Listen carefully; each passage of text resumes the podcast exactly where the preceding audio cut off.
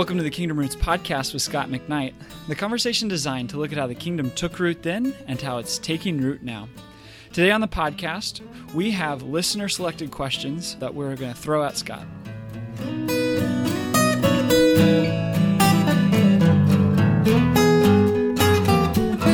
All right, Scot, you ready for these questions that our listeners have uh, sent in to be able to have you answer? They're they're really burning questions. Okay, we'll we'll do our best, and uh, I appreciate that some of these people took the time to ask the questions.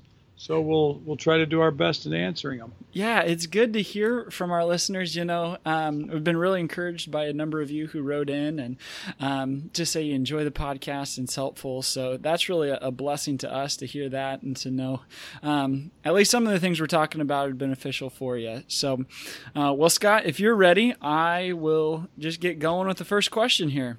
Okay. All right. Josh Dale asks. Who would Scot say is a trusted scholar when it comes to kingdom theology? Are there any good scholarly books that Scot would recommend for further reading? I'd love to hear some suggestions. Well, Josh, this is a really good question, and it's a very easy question for me to answer because I've written on it. Yeah. So I think there's at least one scholar that I trust. I will say, yeah, I did recommend Kingdom Conspiracy and King Jesus Gospel for him there, and he said he read those. So, oh, he's read those. Yeah. Okay. Well, um, I think it's important for uh, people to understand the history of kingdom thinking, and um, an author with the last name of Sausy, S A U S Y uh, has a book on the history, on the kingdom of God in uh, in the history of Christian theology, and to me, one of the great things about this book is that it is not locked down to just New Testament scholars, and people who do kingdom theology and New Testament studies tend to avoid theologians, and many people who talk about kingdom of God can ignore what the New Testament actually says, and they just kind of import the world's best ideas about the kingdom of God into what they believe. So that is one of my, uh, I think it's called The Kingdom of God and the Teaching of Jesus or something like that. Uh, yeah, I'll Mark, search on it some. Mark Saucy, Saucy. Okay. Um, and what I really enjoyed about that book was he gets into Moltmann, he gets into uh, modern theologians, liberation theologians, feminist theologians, and exploring how people in the, you know, great Christian thinkers have been thinking about the kingdom of God. And it, it illustrates both the diversity of Christian thinking as well as uh, some common themes. But New Testament studies, I have to admit, uh, go back in many ways for evangelical types to George Ladd, to uh, others, uh, it, it, probably goes back to Johannes Weiss and then Albert Schweitzer, and then passes through notable thinkers like Rudolf Bultmann, uh, Günter Bornkamm, and then up into Ernst Käsemann. In the German scene, and the English scene, C.H. Dodd wrote some very important things, and so did T.W. Manson. But the result is that uh, Kingdom of God uh, in scholarship and in theology tended to become a dynamic. Uh, it became almost an experience, um, a spiritual reality, a spiritual dimension. And it just seems to me that over time, Christianity colonized and accommodated kingdom thinking to its own beliefs. So liberals tended to see kingdom in liberal categories. Evangelicals saw kingdom connected to worldwide evangelism and missionary enterprises. Uh, social justice activists in the United States tend to connect it to justice and what uh, what uh, the the scholars do is both illustrate it, but if you read them carefully, they challenge people to think again. And this is what I did when I wrote uh, Kingdom Conspiracy. Is I thought that we so often had wandered from the clear texts of the Bible, in particular, uh, the teachings of Jesus on the kingdom of God, that there was um, a time and a need for us to go back to the New Testament and ask again. And here's this is the download, the big uh, point I want to make. What I discovered was that most people who talk about kingdom had completely eliminated the sense of territory and nation. Uh, that it it wasn't about place; it was a almost a, a a spiritual reality. And there, I found no text in the Old Testament, in Josephus, and in the New Testament where I thought that was even remotely possible.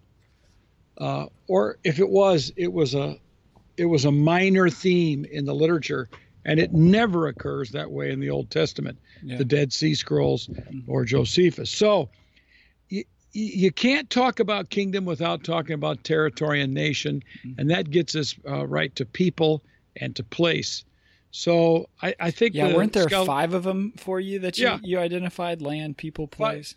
Yeah, I identify five elements, but that one was uh, the one that I thought was most neglected. You got to have a king. You got to have a king who rules. The, the, the ruler of the Bible is a redeeming, governing ruler. So redemption is part of it. You got to have a people. You can't have a kingdom without a king ruling a people in a place. So land was big. And then there's an ethic connected to that. So those were the five themes a king ruling a people, a place, and an ethic. And uh, those were the major themes that I thought need to be on the on the table if we're going to have a legitimate understanding of the kingdom of God. Yeah.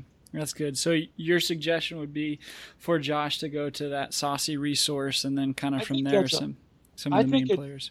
I think Saucy or Soci, I think Saucy. is how it's pronounced, mm-hmm. um, opens up almost all the windows connected to kingdom of God in the theological discussion. That's good. Well, I'll include a link to that in the show notes so you can have easy access to it. Um, a connected question to that uh, on the podcast, the last episode that I broadcast was a rebroadcast from our new perspective um, on Paul episode that we did earlier on. And um, Andrew has a, a, question related to that. And um, his question is Do you think it is important for Christianity to to develop its relationship with contemporary Judaism? And what might be some ways forward for developing such a relationship? So you talked a little bit, obviously, about the Old Testament connection with kingdom and um, with the, yeah. the new perspective, under having to under, have understanding a, a, historical perspective on first century Judaism. Um, yeah, that's kind of his question there. I wonder if you got any insights for Andrew. Well, um, the new perspective. Let me just summarize uh, some big the big idea. The first thing that must be understood about the new perspective is that Judaism as a religion and as a people, whatever, ethic, was reevaluated and reframed. The form of Judaism that most people knew, and uh, and I hear it all the time. I hear it over lunches. I hear it in sermons. I hear it especially in chatter among Christians. Is that Judaism was a works righteousness religion, and that Christianity is a grace religion. There's some there's some themes there that are valuable to understand, but there are some major misunderstandings here. So E.P. Sanders in 1977, when he wrote Paul and the Palestinian Judaism, he said Judaism was not a works righteousness religion. It was instead a covenant based religion, and works or ethics flow from a covenant relationship. I think he's abs- he's absolutely accurate on that. So once you understand that, then you all of a sudden you realize that Christianity is not an uh, in that sense the opposite of Judaism. It is the fulfillment of the story of Israel as revealed in the Old Testament and in the uh, God's working with the people of Israel. The new perspective um, because it doesn't see Christianity, Jesus and Paul, James, Hebrews, etc., as the opposite of Judaism or as a total counter, but rather, as Paul says in Romans chapter 11, that it is a grafting in of Gentiles to the original rich root stock of Israel. It is not an alternative, it is the fulfillment of Judaism in that sense. It is the fulfillment of messianic hopes in the Old Testament. So the question then becomes should we have a relationship with Jews in our world? The first thing that I think we should do as Christians is learn to re embrace the Jewishness of our faith and not see Judaism or Jewishness as something that is alien to us, but it is inherent to who we are or who we should be, because we've not done this very well, and at times in drastically horrific ways. But I believe that we should read our Old Testament, that we should see the Old Testament as the foundation of our faith, as the background and the uh, the basis for what we do and believe, and then to see Jesus not as saying, "Oh, they got it all wrong in the Old Testament. We got to start all over," or Paul doing that.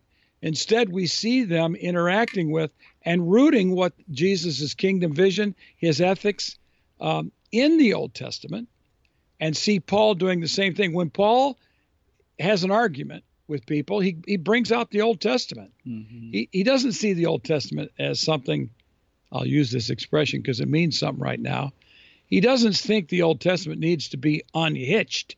Yeah. He thinks we need to hitch ourselves to the Old Testament so we'll understand what the New Testament is trying to say. Well, that's what he's talking about in 2 Timothy 3:16, yeah. you know, is that the the scripture, the Old Testament is useful for teaching, for correcting, for rebuking yeah. and training in righteousness and obviously exactly. is important to him. That's the only scripture that that Paul and Timothy knew.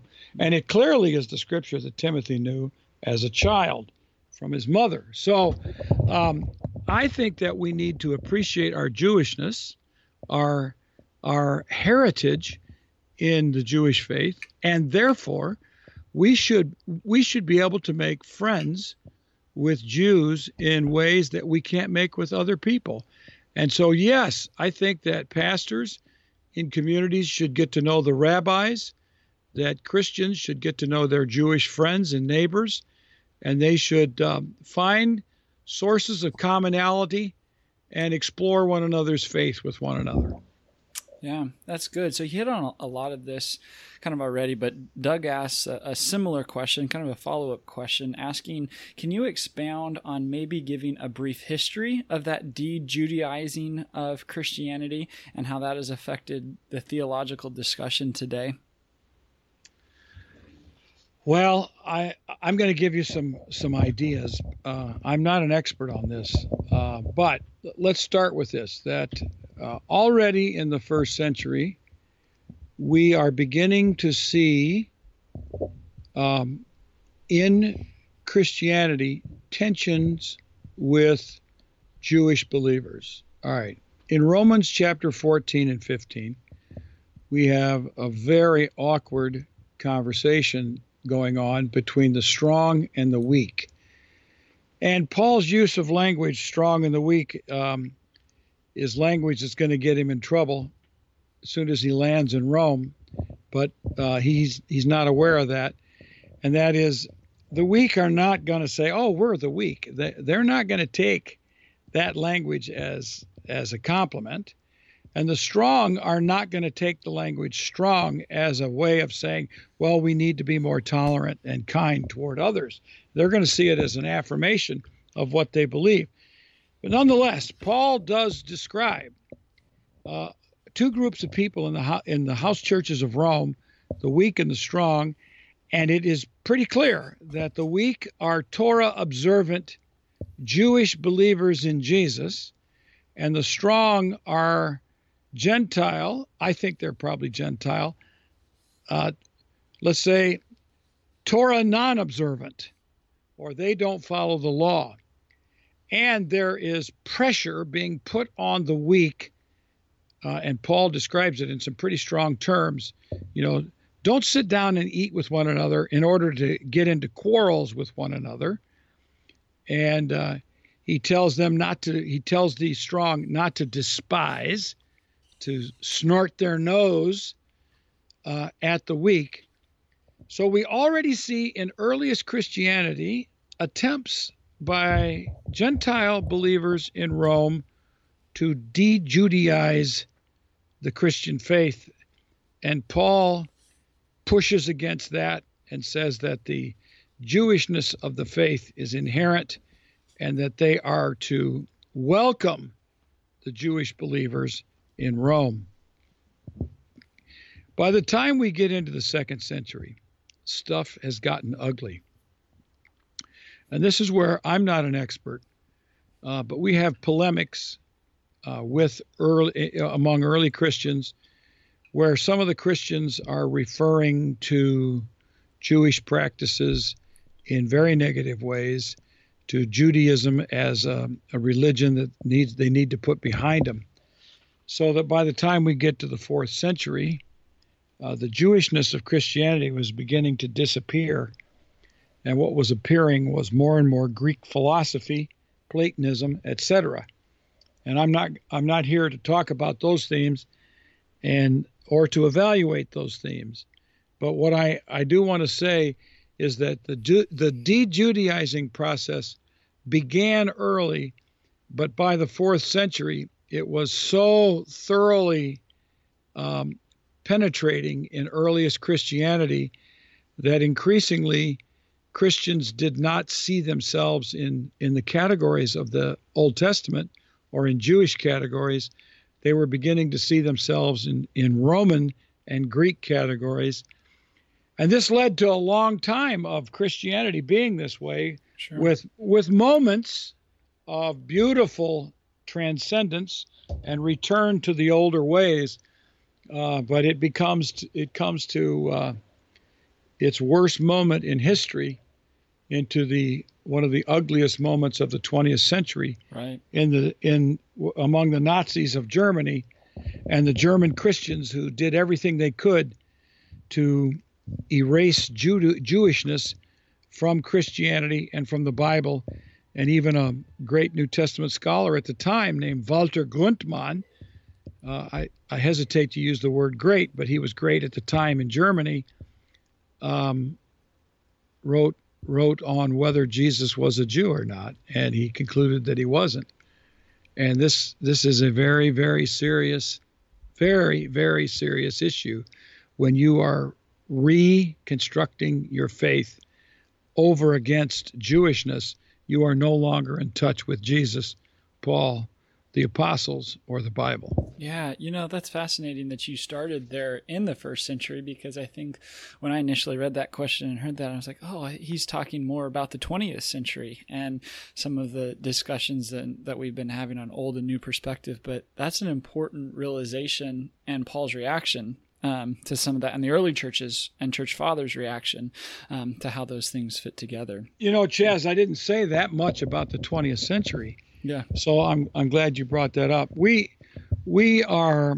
Um, I think it can be said that until the discovery of the Dead Sea Scrolls and the impact that they started to make, especially in the 1960s, but in the 50s a bit, and then especially in the 70s. And then, along with that, the republication of a lot of Jewish literature on the pseudepigrapha and the Apocrypha mm-hmm. um, and rabbinic documents, New Testament scholars became much more in tune with Jewish sources. Prior to that time, a lot of New Testament scholarship was bathed in Greco Roman sources. Mm-hmm. So there was Plato and the New Testament, it was Aristotle and the New Testament, it was Cicero and the New Testament. So there was a, a turning toward Greek and Roman sources, especially connected to classical education in the Western tradition, that led people to want to read the classics rather than the Jewish sources, but it was the discovery of the Dead Sea Scrolls that precipitated all the discoveries. You know, all of a sudden we're seeing things and we're comparing it to the New Testament. And this just exploded in biblical studies. And then universities began to develop departments of religion. And in those departments of religion, Judaism was taught as an academic discipline mm-hmm. in new ways, and Christianity was compared. And all of a sudden, now we have lots of comparisons, and Christians in universities are beginning to learn about Judaism in very responsible ways by advocates of Judaism. And this just made uh, Christians more and more intelligent about the Jewishness of their own faith. So I'm I'm grateful for all those developments. Yeah, de- yeah, definitely. Certainly is important. So uh, we've got a, a good uh, follow up question here, kind of keeping the, the theme going with the um, Old Testament and New Testament, and, and how's that all fitting together here together. And um, Roger Schmigal asks this. He says, What is the status of the old Mosaic covenant? Are some of the 613 commandments still in effect for Jews? For New Covenant believers, uh, for, so what about for New Covenant believers? Or does Jesus fulfilling the law and us being dead to the law and having the New Covenant laws written on our, our hearts mean we are free and indeed um, not no longer bound to those rules? What would you say to Roger?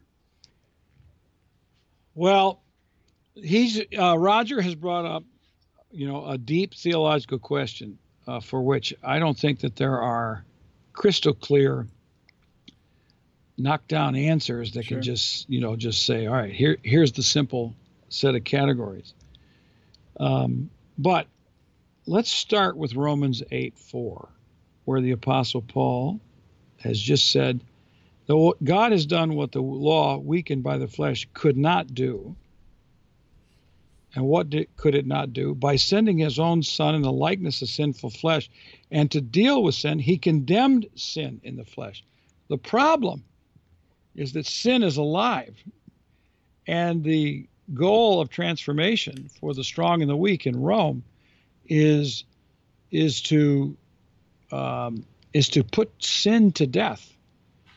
And so the law, which is uh, one option for trying to figure out how to live a better life, Paul says that's not what the law will do.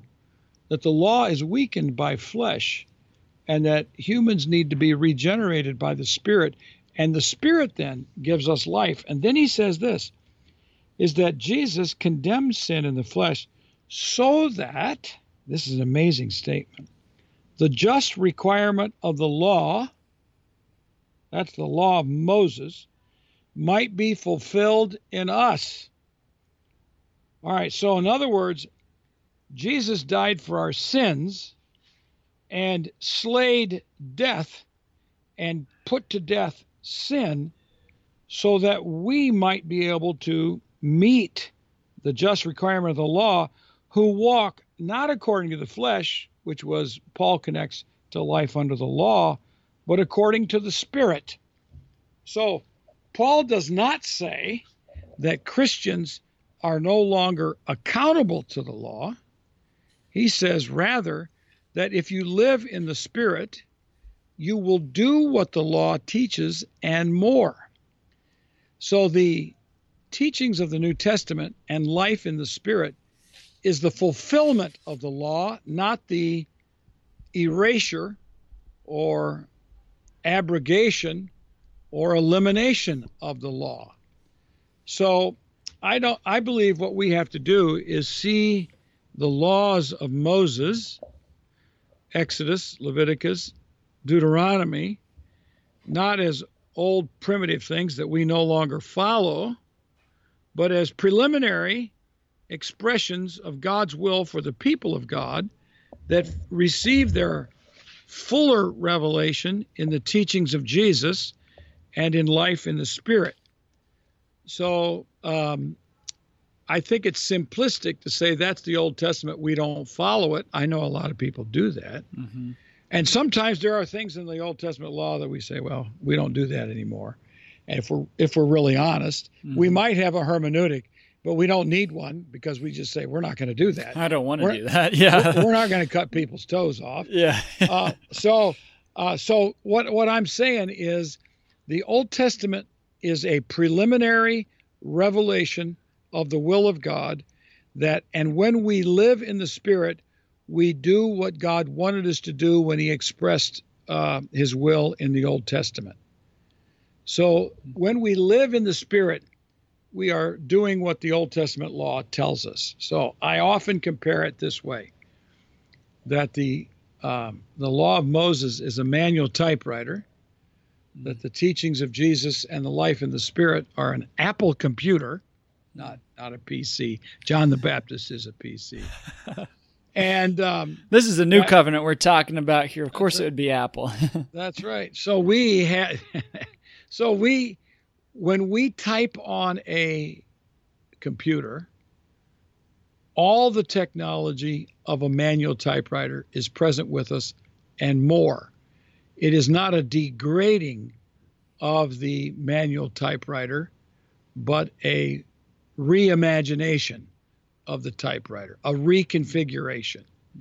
And now we live in the Spirit, and the Spirit enables us to fulfill the just requirements of the law.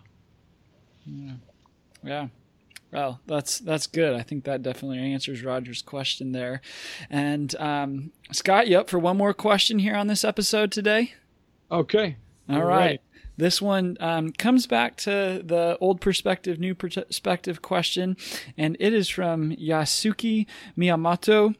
Uh, friend, I hope I got your name right. You're going to have to forgive me if I didn't. But um, Yasuki's question is the question I had was Is there any way both the old and new could find, the, speaking of the old and new perspective, could find the third way so that questions of how to be saved and how to um, talk about the community and uh, communal different elements uh, be addressed together? Or is there no way both perspectives meet in the middle?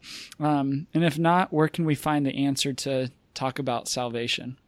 Well, Chaz, do you think um, do you think he's asking or she is asking about the Old Testament is kind of a, a view of communal salvation, and the New Testament is more of an um, individual salvation? Um, I think the um, the way I initially read it was wondering about the, um, you, you know, the the justification, really strong justification um, theme in the old perspective versus new perspective in having some um, you know different nuances about that and understanding it. Like you spoke a little bit earlier in covenant um, faithfulness um, and, okay, and what so Paul was is what is what I may have read it, but so maybe old, you're okay. more right. I okay, so it's not the Old Testament, but the old perspective.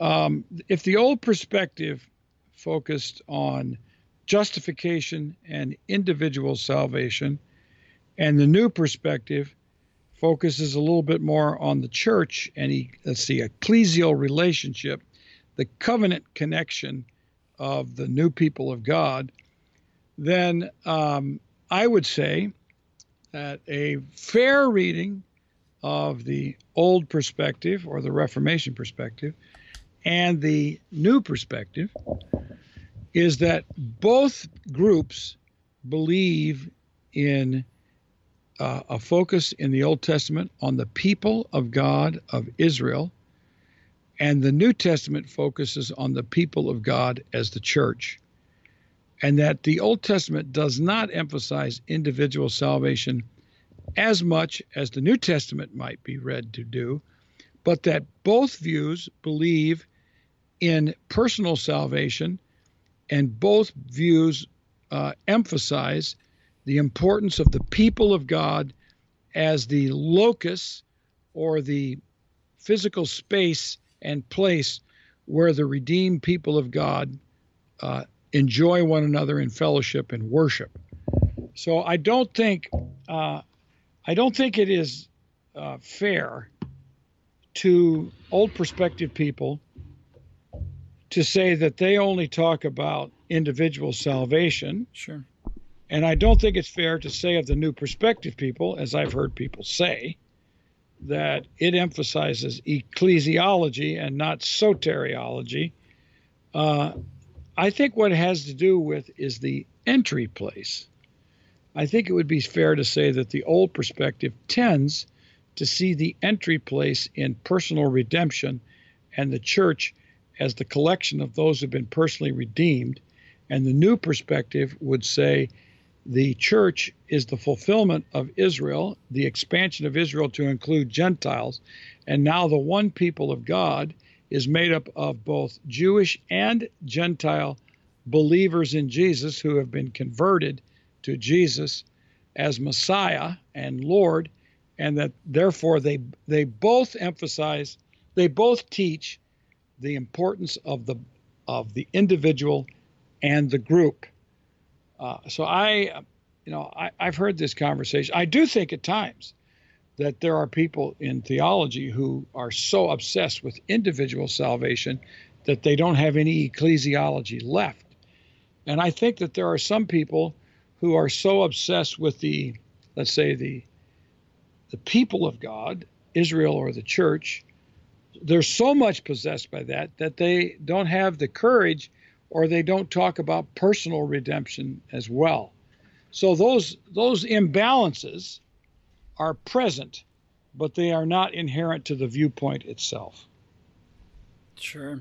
Yeah. Yeah, that's great. I think that's probably what he, he or she was getting at there. So, well, Scot, great work. Thanks for um, firing back on all those questions. I think you did a pretty good job answering all of those. So, we're going to actually be back next week with another episode on our Ask Scot segment of all the questions that you, you've um, thrown our way. So, just as a, a cliffhanger and a reason to come back next week, we are going to start with the question What are Scot's thoughts on the presence of Christ in the Eucharist? So, I'm sure I'm looking forward to hearing that, and I'm sure you will as well. So, if you haven't haven't had a chance to subscribe to our podcast, and however you get your podcast, I want to encourage you to do that. And got a great excuse um, right now to be able to, to, just have that podcast, that question come delivered right to your phone or, or however you listen. So thanks so much for joining us, and we look forward to be with you next time as we continue our conversation on how the kingdom took root then and how it's taking root now.